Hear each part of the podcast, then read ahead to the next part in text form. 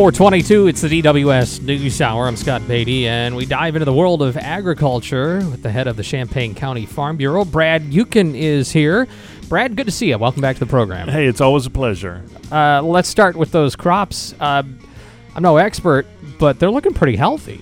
Yeah, you know, there was a lot of talk of uh, the lateness that we got into the field, and really this spring we were probably a week or two behind schedule. But, you know, we had that warm uh, spell in uh, May there, and really the crops really came along. Planting went well, and yeah, the crops in general look very good. Uh, the heat that we're getting now is that's good for the soy. Yeah, it really helped bring up uh, bring those uh, crops out of the ground faster instead of that seed laying in the ground. You know, kind of cold. You know, kind of doesn't want to pop its head out of the ground, kind of like like us when it's cold. We don't want to go outside.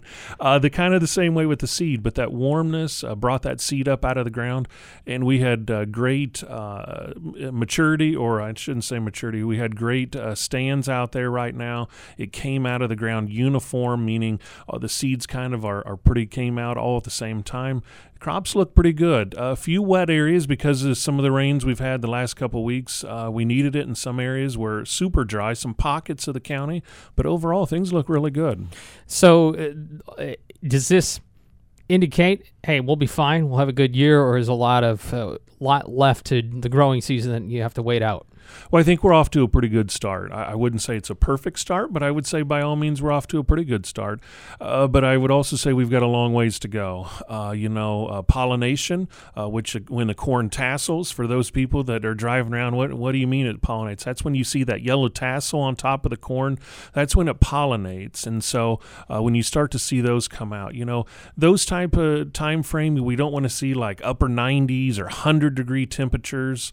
you want to see uh, some some nice heat, but not super hot. You want to see it cool down of an evening, kind of like with humans. We want to see things cool down, and our body kind of cools down of an evening. Uh, and then a little bit of moisture wouldn't hurt either during pollination to get that uh, pollen from the tassel down to the ear where the silk is coming out. Think of uh, many people are more familiar with sweet corn, that silk, that mm-hmm. brown at the top.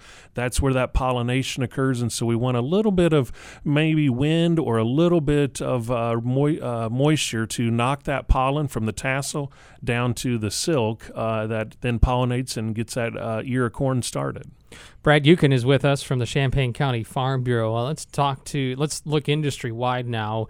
What are folks in ag right now, how are they responding to these um, ongoing conversations, shall we say, that the president is having with uh, uh, foreign neighbors and across the sea about tariffs?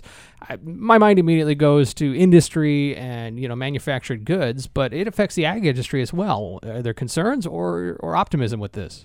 Well, I think there's concerns. I, I don't think there's there's panic at this time, but I definitely think there's concerns about uh, what the conversations the president's having with the tariffs uh, that uh, that he's uh, uh, proposing to put on different products, and then the retaliation uh, that's coming from other countries, especially when you talk about China. China is a huge soybean buyer of ours so they buy our soybeans. Uh, so they're a huge market for us when it pertains. And so as we look at rising input costs, when I say inputs, I mean fertilizer, seed, things like that. Then you, do you see that, and, and what impact does it have on the market? Uh, because remember, farmers are price takers, not price makers. So in other words, a farmer doesn't go to the elevator and say, I want you to pay me this price today. Farmers, on the other hand, say the market says this is what I'm paying. Do you want it or do you not? Uh, and then that's how they have to market their grain. Uh, and so there is some concern of what it's doing to the prices. We have seen some downtick, obviously, in the soybeans. But then on the other side, I would say I've heard some market, anal- market analysts talk about so China maybe doesn't buy from us.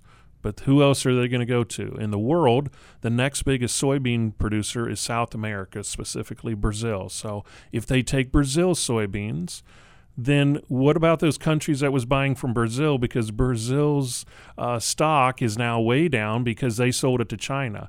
Those countries are going to come to us and perhaps buy from us. So, short term, I would say it is a big issue. Longer term, it has a, a greater impact to be a really big issue. So, we'll kind of see where it takes us. But I don't know that too many farmers are panicking yet. But I think it is definitely at the forefront of conversation uh, when you start to talk farmers and when we talk about the markets that are out out there.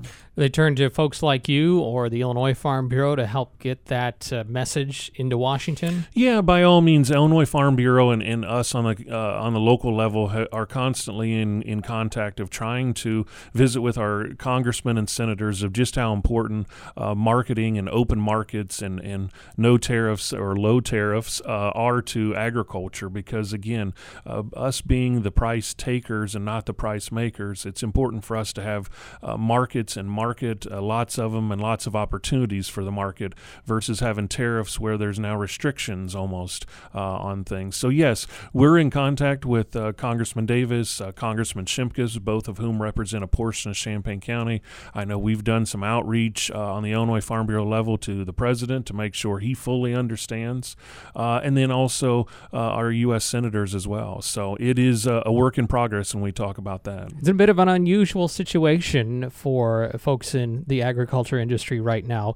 Uh, generally, broadly speaking, Republican policies have favored farmers, and, and maybe this is a new path in foreign relations that they're not used to?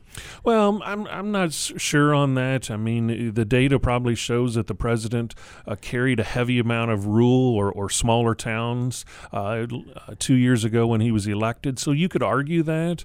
Uh, but, you know, I think that, you know, it would be the same if it was a Democrat or the Republicans in control of, of Congress or the White House. It, it would be a concern without a doubt.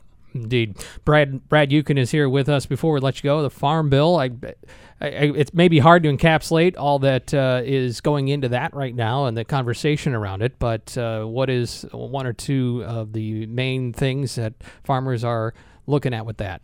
Well, I can break it down to two things. One is the House uh, had a version, uh, and it was voted down, which is a little bit of a rarity and a little bit scary that the House version was voted down but it appears the Senate uh, Ag Committee is going to forward one to the full Senate, and that appears like it's going to be voted on before 4th of July.